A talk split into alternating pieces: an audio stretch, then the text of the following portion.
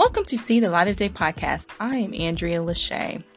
This summer, Dawn Burrell is opening a restaurant in the former Sears building near downtown called Late August.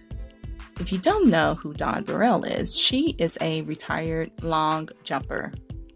And again, look out for her restaurant. It is called Late August and it will be opening this summer in the Ion building which is near downtown, which is the former Sears building.